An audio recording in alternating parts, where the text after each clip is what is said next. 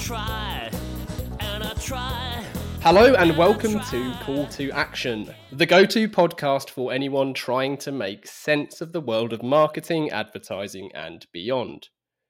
In an industry that is a minefield of utter bollocks, we aim to capture our heroes and allies from the front line to have a chinwag with. It's like Pokemon Go, with the single but vital exception that it's not a short term bandwagon of shite. It's brought to you by Gasp, and I'm Giles Edwards, co founder and MD. Today I've caught Sophie Cross. An OG freelancer with over 15 years marketing experience, Sophie is the hot off the press editor of Freelancer magazine. After cutting her teeth in the travel and hospitality sector with the likes of London Eye and lastminute.com, Sophie's pandemic pivot produced Thoughtfully Marketing School, offering courses and resources to freelancers and small businesses.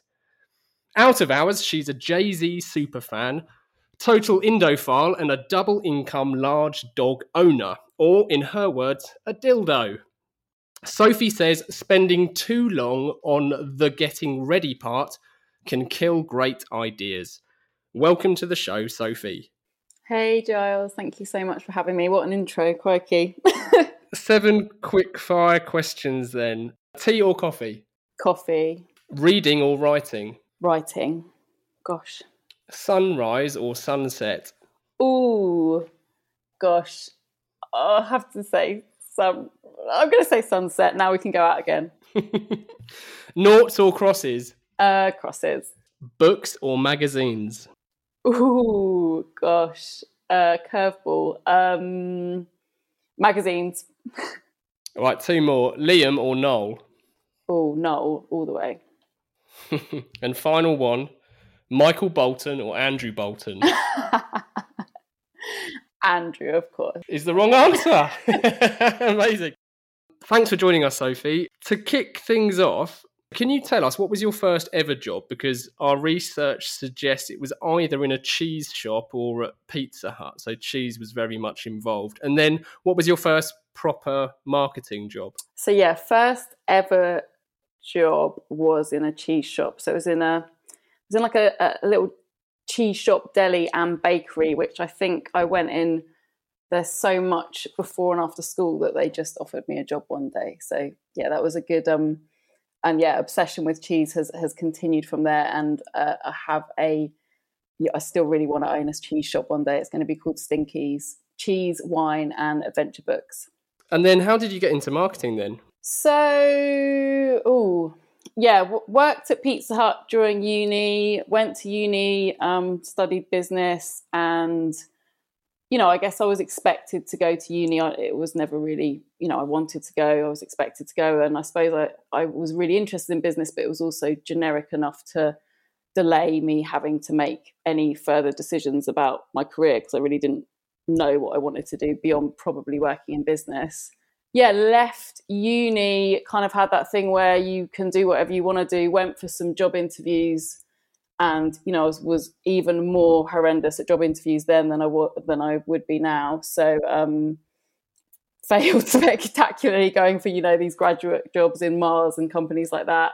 Went continued working at Pizza Hut and yeah had that other moment where I was like oh you know I can do be whatever I want to be. So I trained as a personal trainer and sports masseur and um, moved to Brighton. So I was personal trainer in the day and uh, Pizza Hut waitress at night.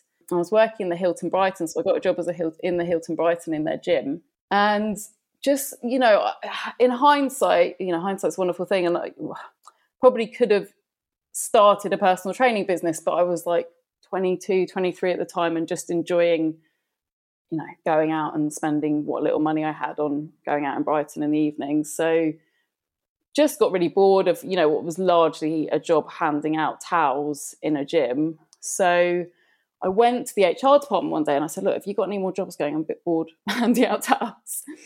And i'd actually dropped marketing at university. So in my first year at uni i'd you know got a, a lower mark on in, in like one marketing paper than you know I'd hoped. And I just put it down then to the fact that like, oh, you know, this is like the sexy career and you know, you need to be really creative. And I was like rubbish at drawing. So I was like, well, this just this isn't for me. You know, this I would have loved to do it, but you know, obviously not not cracked up for it. Went to HR and they said, oh, you know, and I, t- I actually told them this as well. I said, oh, you know, I've done a business degree, but I, did, I dropped marketing. And they said, oh, well, we've got uh, the jobs we've got at the moment are sort of PA to the general manager or marketing exec. And I was like, oh, well, actually, you know, in hindsight, I'm probably quite good at marketing. I'd love to sort of give it a go. And yeah, they gave they gave me the job. I, I kind of, you know, I really wanted the job. I really tried hard and spoke to the sort of current marketing director to get get as much info as possible. And and you know, one of the main incentives I think for them was that they started me off paying me the same as as I was being paid in the gym. So there, there wasn't really, you know, it was it was win win for them in some respects. But um, yeah, that's that was my first ever kind of marketing hospitality job, and and I went on to sort of do my CIM while I was there. Um, and you know, fortunately, kind of got noticed by the marketing director at Hilton, the sort of regional marketing director, and, and climbed my way up in that job fairly quickly because you know I, I was fairly well, I was pretty proactive and I was doing my CIM and things like that. So yeah, that was the start of my marketing career.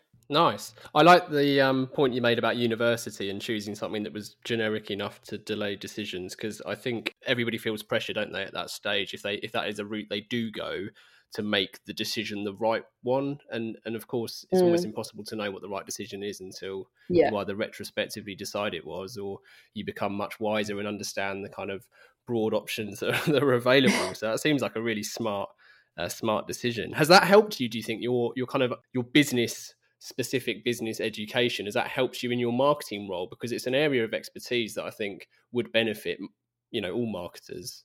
Yeah, it's hard. I mean, it's hard to remember what you learned at uni now, isn't it? I suppose there's always that kind of debate as well whether you know whether the three years would have been better spent just getting into business. But um, certainly the business degree and then kind of my time in the corporate world has has set me in good stead for lots of things but um you know i was also kind of desperate to get out of that that world and work for myself for a long time. So um it's it's nice to be to be doing that now as well. Yeah of course. And obviously you had the opportunity to do some cim training as well so you kind of honed in a bit more on on the marketing role. And then how did you end up going freelance so um, yeah, had a few jobs in hospitality marketing. My last one was um, I was resort marketing manager at Chessington Wild Adventures, and then I actually left. I was I was happy there, and you know the team there were amazing. Um, but I just sort of got itchy feet. I actually had a really long commute as well, and, and um, I did a really short stint at an agency in Covent Garden, really small agency run by someone I used to know, and just wasn't quite what I was expecting it to be more because I don't know, like they, they didn't really have any clients, and I didn't really know that before I, I took the job, to be honest. So it kind of got to the point where I thought, oh God, like, you know, I might as well go for it now. You know, I'd always kind of wanted to run my own business, and I'd had a bit of a light bulb moment. I remember on my commute one day to Chessington, you know, after I'd set up, I'd written business plans for you know, like sausage and mash restaurants. Like I was just obsessed with setting up my own business and then always kind of got to the point where I was like, yeah, maybe a sausage and mash restaurant isn't like, that's probably got quite a lot of startup costs, you know, living in London, looking at like restaurant spaces to rent. And then, um, yeah, I had the idea like, oh, I could set up a marketing business and, you know, the startup cost would be really low and I actually know what I'm doing. So I'd had that idea before I kind of went to work for this little agency. And then when that just wasn't going to plan, I was like, well, you know, I've got nothing to lose now. So um, yeah, I went freelance about just over eight years ago now. Yeah, and I really thought I'd I'd kind of you know social media was really kind of hotting up at the time, and I thought, oh, you know. Oh, I, you know, would have done anything just to work for myself, really. And I thought I'd be running social media accounts, and luckily that that wasn't what ended up happening. I did get, you know, taken on to do some quite nice marketing projects and rebranding projects and and um, yeah sort of taken on by ex-employers and that's how I started working for the London Eye and then I got you know passed on to lastminute.com and yeah just kind of that freedom and flexibility um, was just I just thought it was amazing. And I've got a dog, which was one of my main incentives for going freelance, to be honest. So yeah, didn't haven't looked back really. Yeah, well, that's awesome. Well, well done, well done you, because it's quite a daunting thing for anyone to to go uh, solo in any any guys in in freelance uh, capacity. It's obviously made an impression because if we fast forward a few years, you've you you've just launched Freelancer magazine. So, for our audience and anyone who might not be familiar with it, can you explain what it is and, and who it's for? Yep. So um, it's a quarterly print magazine, print first magazine. There is a digital option as well. So it's a business, business and lifestyle magazine, and um, largely, I'd say, you know, we're, we're targeting creative and B two B freelancers, but you know, we've just we've just issue one has just dropped, so um, it's early days, but um, yeah, gosh, it's just been an absolute absolute whirlwind. Just need to start start writing issue two, do that do that second album, that sequel, which is um feeling the pressure now. To be honest, probably feeling the pressure more now than I was, you know, when we launched issue one. But um, yeah.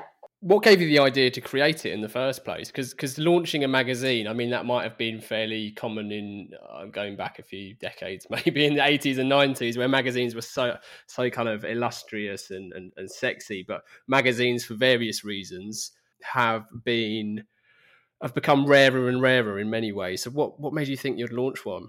Yeah, I mean, I suppose that was the reason to do it, really. But the short answer is that um, the idea pretty much sort of popped into my head on New Year's Day this year. I had a bit of a light bulb moment where, and I suppose it does feel like the stars have aligned a little bit for me in terms of all the different things that I'm interested in. You kind of lay down all these dots and you know one day they kind of join up and you think oh my god like this is where all these things were leading to. Where it actually came from was you know to start the story last year really was we moved back to london in february and i was really gagging to kind of get back and and do something a bit different and to kind of we were living in exmoor for five years so it was lovely and the lifestyle was amazing and you know client work was was going pretty well but i did feel like like i was plateauing and i wasn't really surrounded by the kind of you know inspiration and culture and entrepreneurialism that you get in in London. So yeah, we were keen to kind of get back.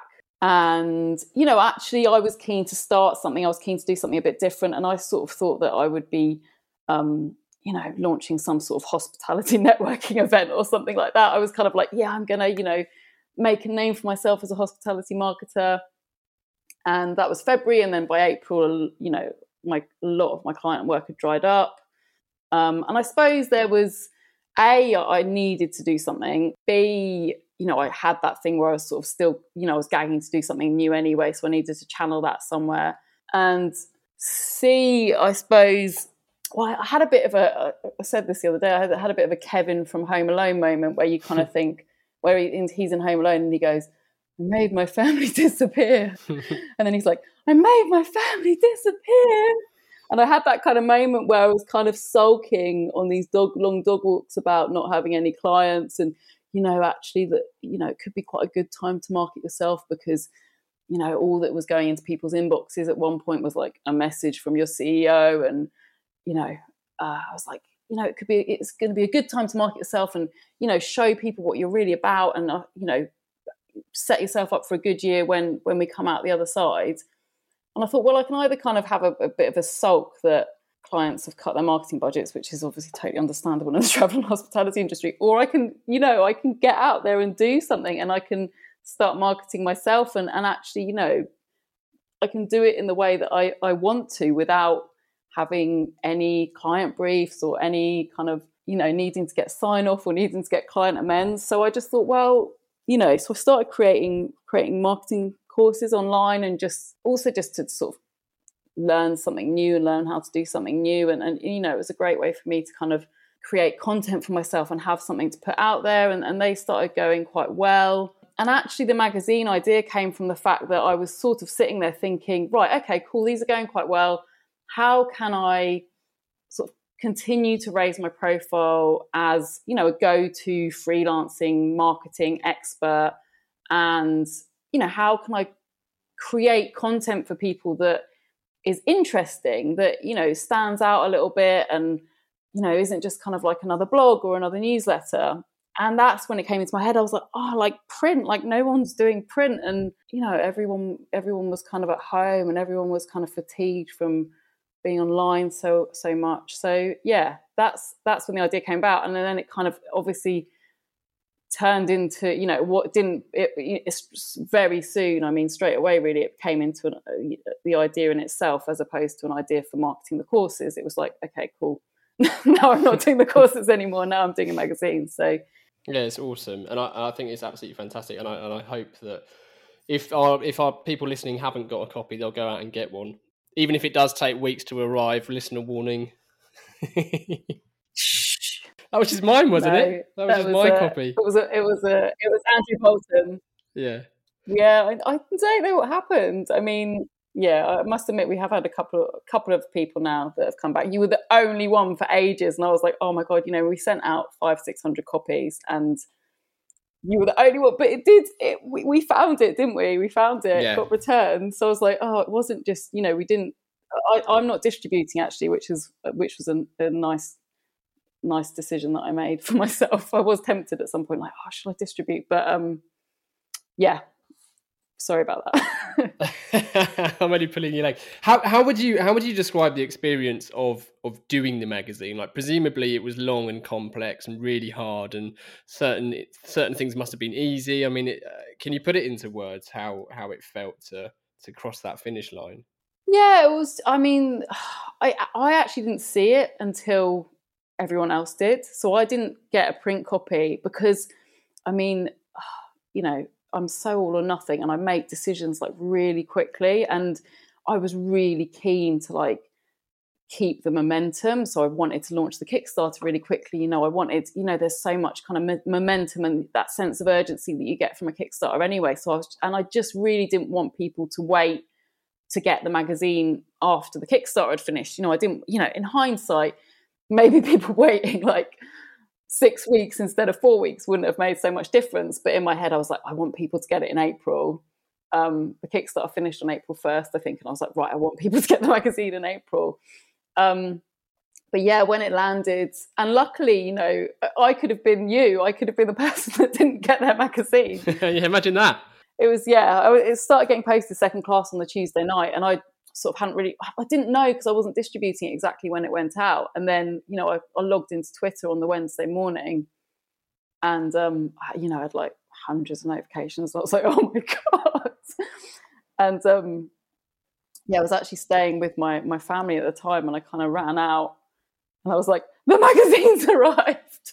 And my stepmom was like, the magazine's arrived. And I was like, oh my God, has the magazine arrived? so then it, it, was just kind of this nice moment where I was like, oh God, I can see it. Like, you know, and also you have to do this thing I found where after you've sent it to print, I couldn't read it anymore, right? Because you're going to see the typos. You're going to, you know, so it's like, I say like in yoga, sometimes they say like, soft gaze, like have a soft gaze. so anytime I look at the magazine I have to have like a soft gaze over it not not look at it too carefully. But yeah, I was really like that was it, you know, I worked with Angela Lyons and, and so we'd made a magazine well we'd made lots of magazines for a client before. We used to make one um, that went into lots of different hotel rooms, and that went into venues along the South Bank. So when I had the idea to make a print mag, you know, it was only really because we'd worked together on magazines before that I was like, oh, I know we can make a magazine. And like she just did such a fantastic job. And actually, that process of working, you know, I, I'm I'm quite bad at outsourcing things, and and um, obviously, I you know, it's it's it makes it much easier when it's designed when it's something you have no skill at whatsoever. But actually, you know, the process was really really easy of us working together. It was like we we have a, you know we do have a bit of a meeting of minds and you know it was like the whole thing she was like i didn't really have any amends in terms of her design so she was almost a bit like taken aback by it like are you sure you like give me some more amends? I was like no no i think it looks great i think it looks great. And yeah i was excited to pick for people to see the, the design of it as well and yeah.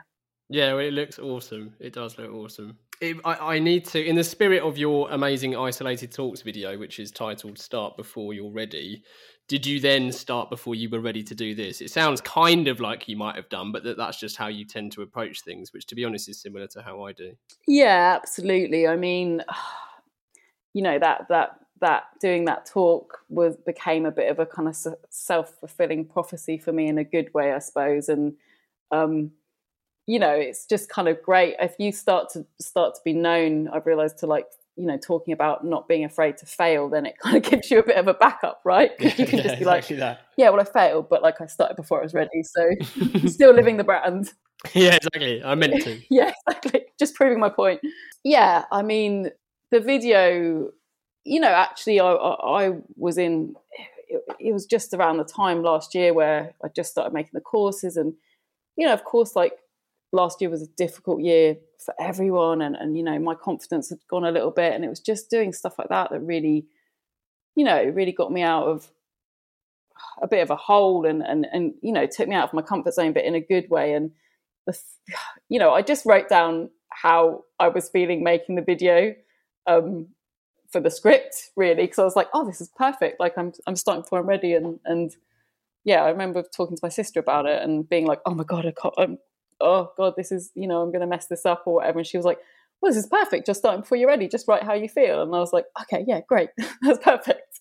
So yeah it's kind of um you know I, I, there's a point where you read these books about kind of launching early and, and launching minimum viable products and things like that. And you know you're sitting there and you're agreeing. And then one day you know sort of believe think i had this moment like reading the lean startup years ago. I was like got to stop reading books at some point and actually like get on and do something instead of just reading books, nodding, going, yeah, yeah, minimum viable products. Yeah, I suppose I, I started to get like a little bit of a reputation in my friends for like jumping in at the deep end. So um, yeah, I just thought I'd, I'd, I'd roll with it really, and yeah, I've stitched I stitched myself up really because I do you know, I, I can't not say yes to things because I know, like, if it's out of my comfort zone, I'm like, yeah, cool, I'll do it. And then it, you know, it really does get to that point the week before or something. And I'm like, why do I have to be this person? Like, why can't I just be someone who's like happy in their comfort zone? Yeah. And then obviously afterwards, you're like, oh, I'm glad I did it, you know.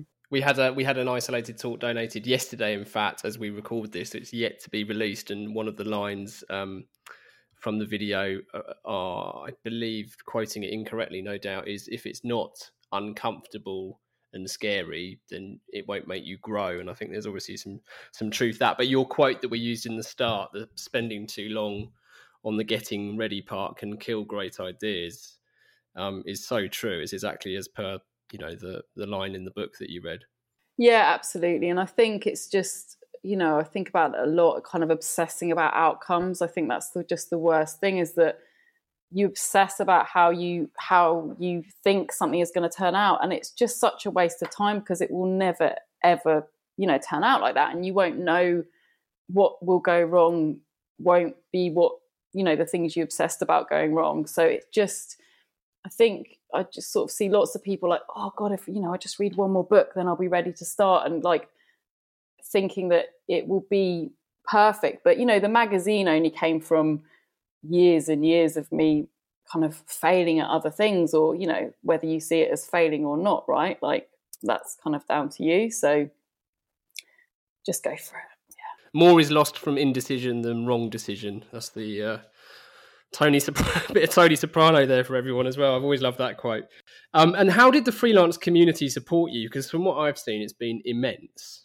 Oh my word. Yeah, it was like, it was just like absolutely mind blowing. It still continues to be mind blowing. And, you know, I, I just, I did think, I was like, oh, I think people will get behind this. And, you know, we've got quite a tight knit bunch on, on Twitter and we support each other. And I thought, oh, you know, I think, you know, people get behind it. But, the, you know, it was just unbelievable. Like people just took it on like, we will we will get to this amount. Like it feels like it you know it genuinely does feel like everybody's magazine. Like it feels you know ed callow wrote into lauren laverne and and we got like a huge feature on bbc radio 6 for it. And oh, it was just you know yeah it's continues to be incredible. The, the, the morning or you know the fantastic thing as well is i think that people just keep sharing it. You know, like every time it arrives now, people put a photo of it on social media, and I'm like, oh my god, this is just so nice to see when it actually arrives that it has arrived. And yeah, it, it's. Oh, I just I can't believe it. I really can't. So you're you're committed to doing the four editions. uh, for, sorry, four issues, and presumably there is some sort of life beyond that. Yeah, I suppose I intend to continue it. Got quite a few people subscribing now um, through the website as well, and and you know hopefully people that sign up for the first four issues will you know want to subscribe beyond that. Um, so yeah, I suppose I haven't I haven't thought too much about it. I suppose I, I, my you know I keep saying it, but my main focus at the moment is is kind of making issue two as good as it as it can be, and then making issue three as good as it can be because I think you know you can start to get carried away at this point and and look a bit too far into the future, or um, you know look at think about growing it quicker than you know you need to, and actually all you really need to do is focus on on making the product as good as as good as it as it can be and and you know making it kind of consistent with the first issue and, and not trying to be too clever and and getting you know especially I'm, I'm conscious that it is largely me writing it and of course you know we're getting featuring lots of other people and, and getting contributions but you know you really need to kind of have some sort of feedback loop when it's just you doing things and kind of really focus on making making sure that it is what people want to see. Yeah, of course. That's, that's obviously the right, the, the, very much the right approach. Um, so you mentioned issue two, then. So what can people expect from from issue two, and how can they how can they buy it? So issue two is themed community. So and yeah, you can buy it through the website freelancermagazine.co.uk. So um, if you if you just got issue one through the Kickstarter, or if you you can still get issue one at the moment through the website as well, or you could subscribe um, starting from issue one or issue two. But um, yeah, I would tell you more about about issue two, but I haven't haven't started putting it together yet. We have got all the features and we have got everyone that we're featuring and everything, but I, yeah, haven't started writing it yet, so not fully. So um, yeah. Okay, well, I've got a um, I've got a couple of listener questions for you then, Sophie. So, asking the general public for their opinion, be it on Brexit or boat names, is notoriously fraught with danger, but that's not stopped us asking. So, uh, question one is from Rob. Rob asks, What advice would you give to new freelancers or those hoping to take the plunge on how to get your first clients?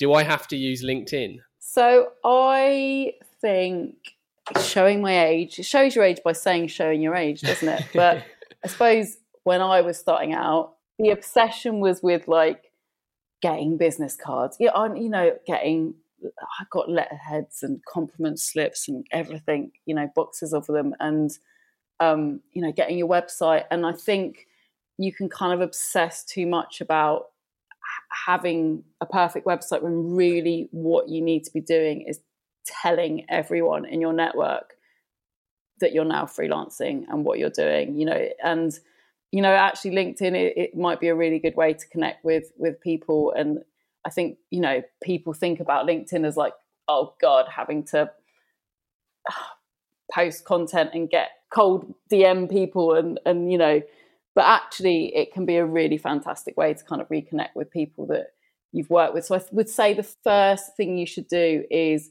make a list of everyone you know in your network. It, it, could be friends and family but certainly kind of people that you've worked with and and um, yeah ex-employers ex-colleagues that would be my main advice. And you know my other piece of advice would be just join yeah just get join some freelance communities and, and get get a, a bit of a support network going on because you know i worked kind of in isolation for quite a long time before um, finding other freelancers on Twitter, and and you really, yeah, just need to, you know, see how other people are working, be inspired, get support, get help, and they're just like the friendliest bunch of people. So, yeah, get a support network and and tell everyone you know that you're now freelancing would be my advice. Nice. And as for LinkedIn, I mean, you've got a a very popular course called LinkedIn for Humans, and we certainly need more more humans on LinkedIn because Christ alive, it can be quite a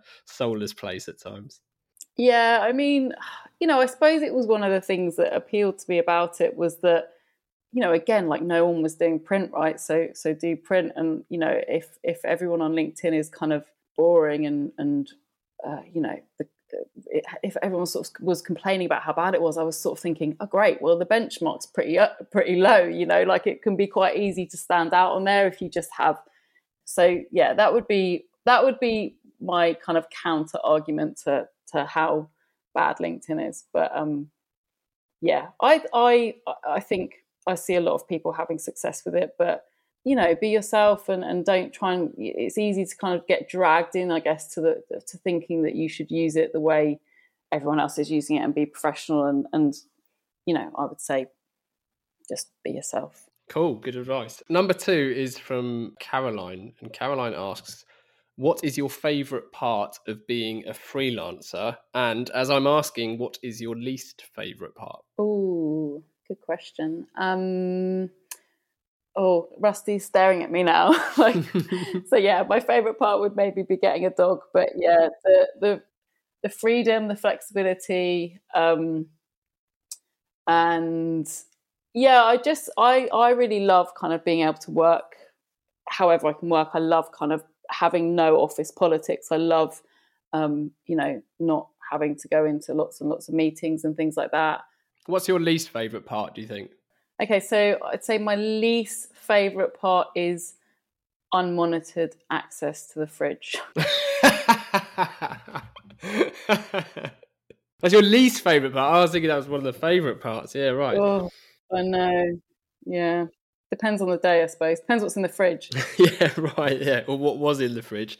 Have you got a routine then to kind of get into that work mindset like mode? Because I know uh, quite understandably lots of freelancers who I'm friends with have probably struggled the least during lockdown. I've found it really hard, and I and I, you know, I um, make no apologies for missing an office or an agency or studio type type space, but there are quite a few little hints and tricks that people have advised I try to get into the you know to help force that mental split of being at home and being at work but if, if you do you do anything to to force that? Um, no, and I, I think maybe I, I could, you know, I'm thinking quite carefully about how I, I might be able to bring in more, um, because mainly because we just moved to a flat, which is the first time for a while that I haven't had a kind of dedicated office space. And yeah, I, I love working from home.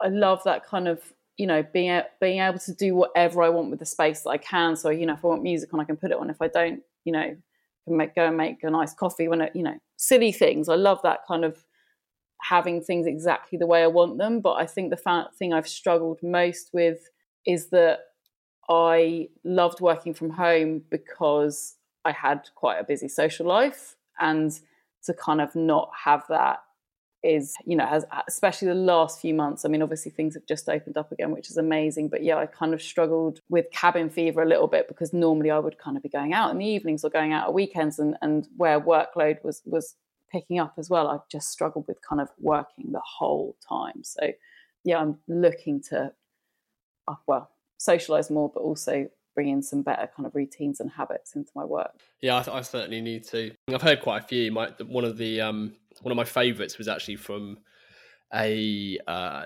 distant cousin of mine who who leaves the front door of his house and walks around the side of his house and comes in through the back door as his journey to work which which I just I love it so much because it's so fucking stupid yeah. I think oh, I don't know yeah I've heard lots of you know I'm, I'm some days I'll be like yeah I'm getting dressed and I'm putting my makeup on and I'm doing my hair and then other days I'm like yeah that's not happening and I think I sometimes fall into the trap of being like, yeah, it's flexible. I can do what I want. Whereas actually, I could just just do with like setting some work times and and yeah, I walk the dog, I take the dog for a walk every morning, so that's kind of my my commute, and that gets me into a, good routine, I suppose, it, it, that I wouldn't be in if I didn't have him. So um, yeah, beyond that, watch this space. Yeah, that makes sense. Having that habit and also reason to leave. Yeah, no, that's good.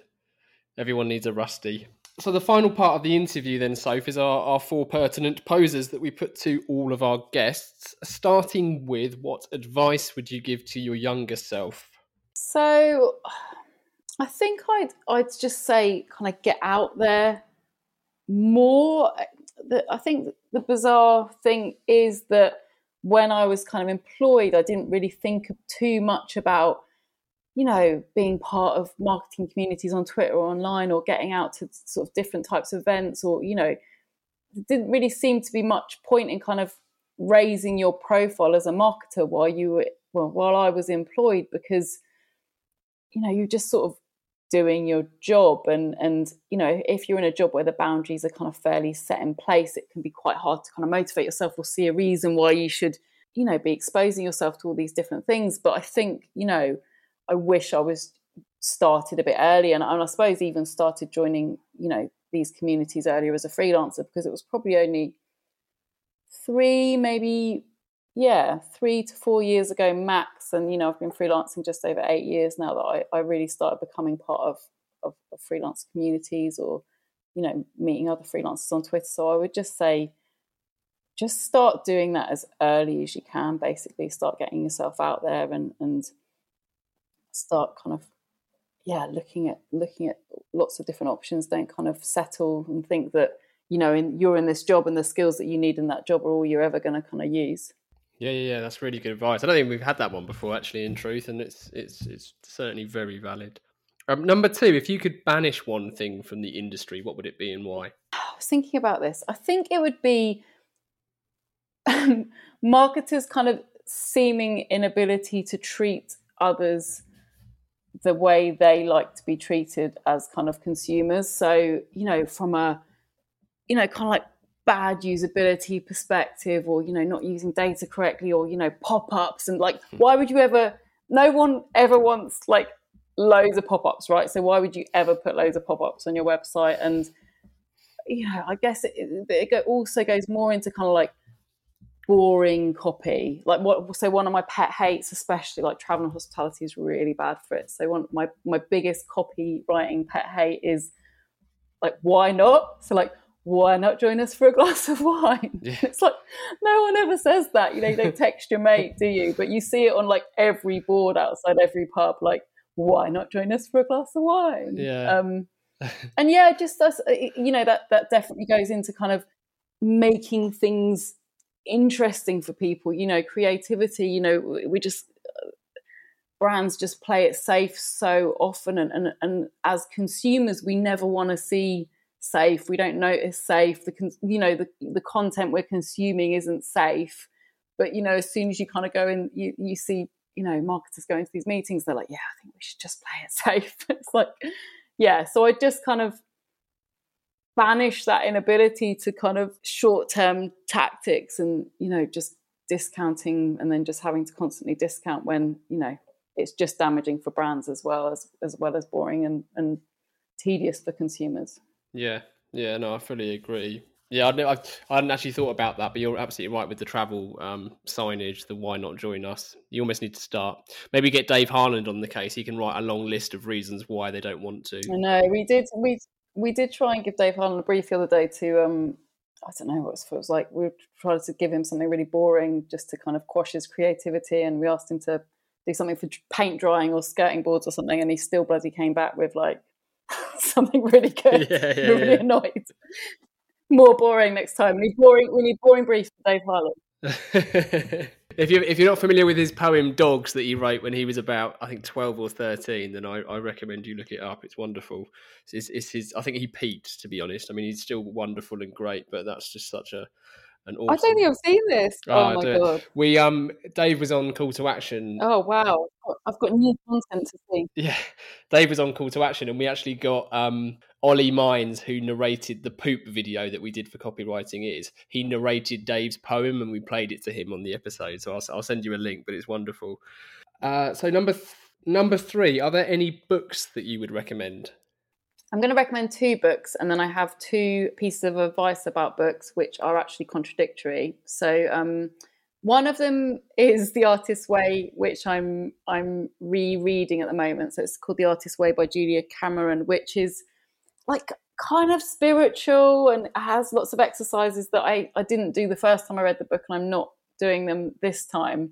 But yeah, it's actually even though it has this kind of real spiritual element, it really has this kind of theme of just sort of telling you to get over yourself and that it's not kind of virtuous to say yes to everything or you know to it's not virtuous to kind of like avoid doing creative work that you really want to do, you know, in order to do more sensible things or to sort of think that other people deserve it more. So yeah, I just I don't know. Yeah, I'm just re re dipping into that book at the moment, which which I really really like. And yesterday I just finished the Choice Factory, which was actually recommended to me by um old Dave Harland again. So yeah, that's by Richard Shotton.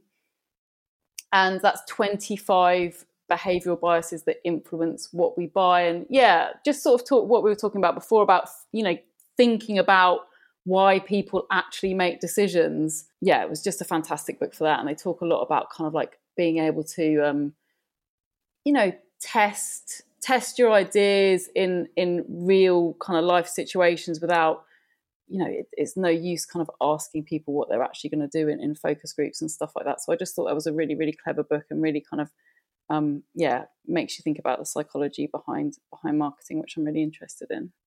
Um, and yeah, then my two contrary pieces of advice would be just be a bit bit wary, like I said before about you know reading the Lean Startup. When I was like, oh god, you know, I actually have to stop reading business books at some point and actually kind of do do the thing. So I think reads. I read a lot of, I do read quite a lot of books, but read them if you you have something that you really are going to kind of apply them to, and make sure you're just not reading them to delay starting something. And um, the contradictory bit of advice of that is like something that really changed. I don't know, changed everything for me. That last year was like writing down everything that resonated with me from books. So just keeping. Um, I actually do it in Notion, so then it is searchable. But even even just that process of of writing down the bits that resonate with you, just I think it's really helpful to kind of make you you know obviously helps you remember but also to kind of make you make decisions about you know what you want to do next and what you think about things and and you know how you're going to resonate with people yeah that's really good advice yeah funny enough i, I know a few people that use uh, specifically use notion for for just that it's uh no it's really good advice that wasn't as contradictory as i hoped i was hoping it was going to be something completely ridiculous but it's like don't read books but also write down everything that you read in them. when you do. Amazing. Um, and then number four, Sophie, we always dedicate every episode to someone and we bestow that honour to our guest who has to give the reason why. So would you kindly do the honours? Yes, I'm dedicating this episode to Gareth Hancock, who is at that content shed on Twitter, who is, you know, he's an absolutely superb copywriter. He he he writes the way we all wish we could. I think he's, you know, just so funny and uh, you know always kind of oozing personality. And you know even if he writes four words it's kind of just oozing hilarity and personality. But i'm nominating him because nominating um he he's um you know I, I can't remember exactly how it happened. If i found him or i found content club uk first which is a, a really nice community on twitter but you know, he was really this kind of window for me into like the freelance communities. And, you know, he just kind of does it for so many people where he's just like, hey,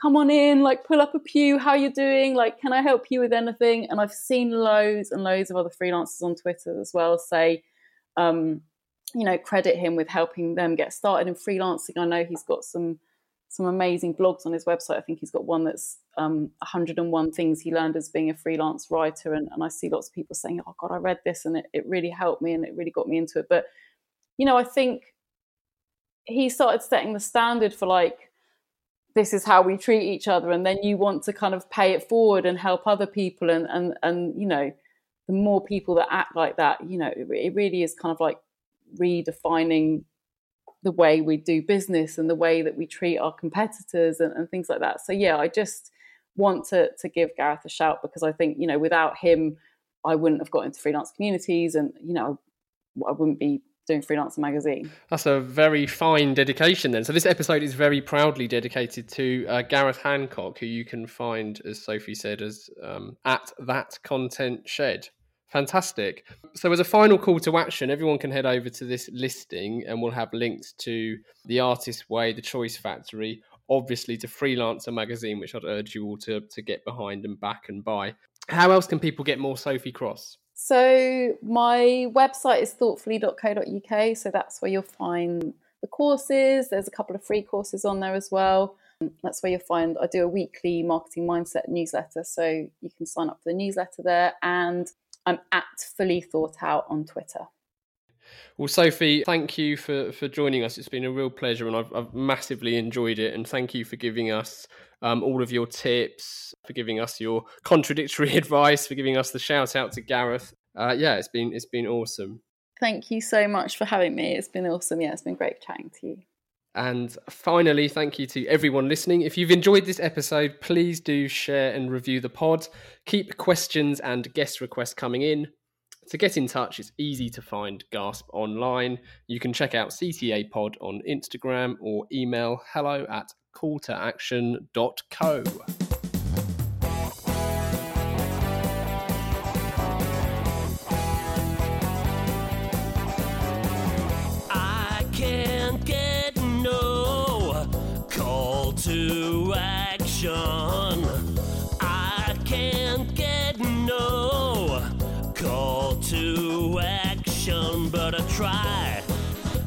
try.